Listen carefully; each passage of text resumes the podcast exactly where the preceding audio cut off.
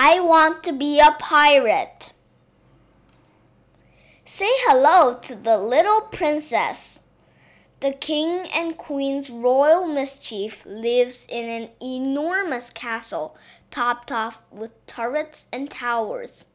Inside, there are lots of friends waiting to play the day away, from the maid to the prime minister. But the little princess's best adventures are with Gilbert, her teddy, and her pets, Scruff and Puss. What will she get up to next? I want to be a pirate. Arr! cried the little princess. I'm a pirate. The little princess's magnificent sea painting had given her the idea. She dug out a pointy umbrella sword, then pinched an old party hat onto her toy head. Good parrot, Gilbert, she grinned. The little princess checked her picture to see what else was needed. I can't be a pirate without a proper pirate's hat. All hands on deck, cried a voice outside. The princess peeped down at the admiral. He definitely had a proper pirate's hat. The Admiral wasn't at all sure about handing over his headgear. Pirates are very naughty people, he frowned. Never do what they're told. The little princess thought for a moment, then smiled sweetly. I promise not to be a really naughty pirate. The Admiral couldn't resist any longer. The precious object was carefully placed on the little princess's head. It's the best hat in the Navy, he warned. Never let her out of your sight. Thank you, giggled the little princess. The little princess was soon skipping across the castle garden.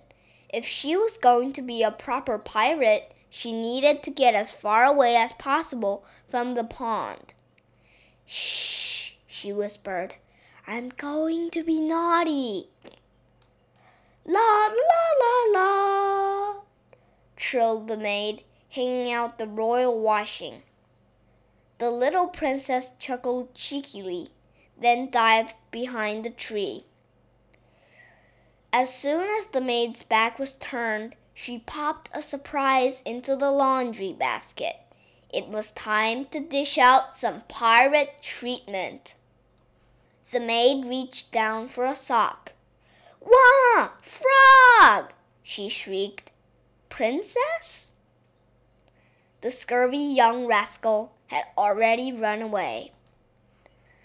The little pirate princess chose the chef as her next victim. She crept on tiptoe into the kitchen, then bellowed, Boo! The surprised chef squirted icing all over his prized Gatal. Nobody in the kingdom was safe. The little princess and her parrot sent the general's toy soldiers flying across the castle hallway. But she didn't care. She was a pirate. The little princess swashbuckled her way outside, then found a garden spade. I'm a pirate and I'm digging for treasure, she announced. The little princess peered into the muddy hole she had made. There wasn't much treasure down there. In fact, the only thing she could spot was a wiggly worm.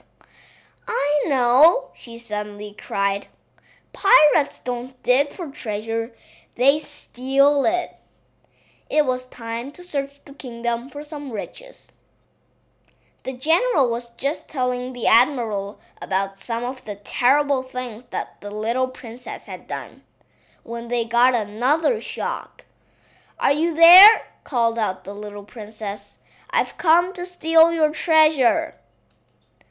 The admiral thought it best to dive in the bulrushes. No treasure here, he mumbled. Sorry, very busy. The little princess frowned. I can't be a real pirate without treasure. Princess, lunchtime, called the maid. But I was just getting pirate treasure, pouted the little princess. Well, now you can be a treasure and come inside. The little princess grumpily turned her trike around. I bet real pirates don't get told what to do.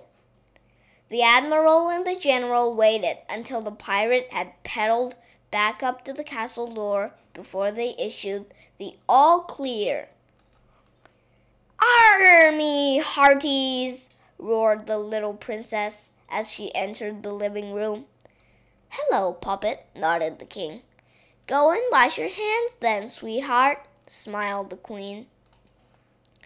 The little princess shook her head and sat down. Pirates are naughty. They don't have to wash and they only eat proper pirate food. The king and queen swapped glances, then turned to the chef. Voila! cried the chef with flourish. Real food for a real pirate. The little princess gasped in horror. Cold fish stew, added the queen. The chef waltzed back into the room with two delicious plates of sausage and mash. Yummy, chuckled the king as he tucked in. The little princess frowned. I don't think I like pirate food very much. After lunch, the maid agreed to have a game of pirates. We'll ride the high seas, me hearty, the little princess grinned and nodded frantically. But first we have to swab the deck, said the maid. Scrubbing the castle steps was not the type of adventure the little princess had in mind. Is this really what pirates do? she asked. Aye, aye, cried the maid, especially the naughty ones. The little princess escaped to the garden as quickly as she could. Let's go and find some buried treasure, suggested the gardener. But after ten minutes, the little princess gave up.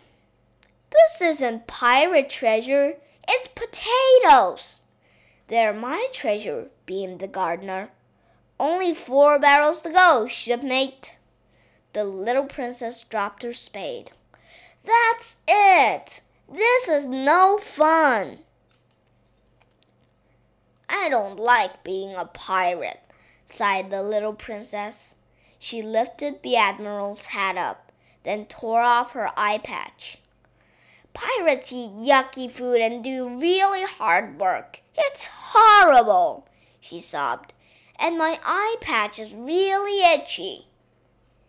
Worst of all, nobody wanted to play with a naughty pirate. It was time to go and find the admiral and the general.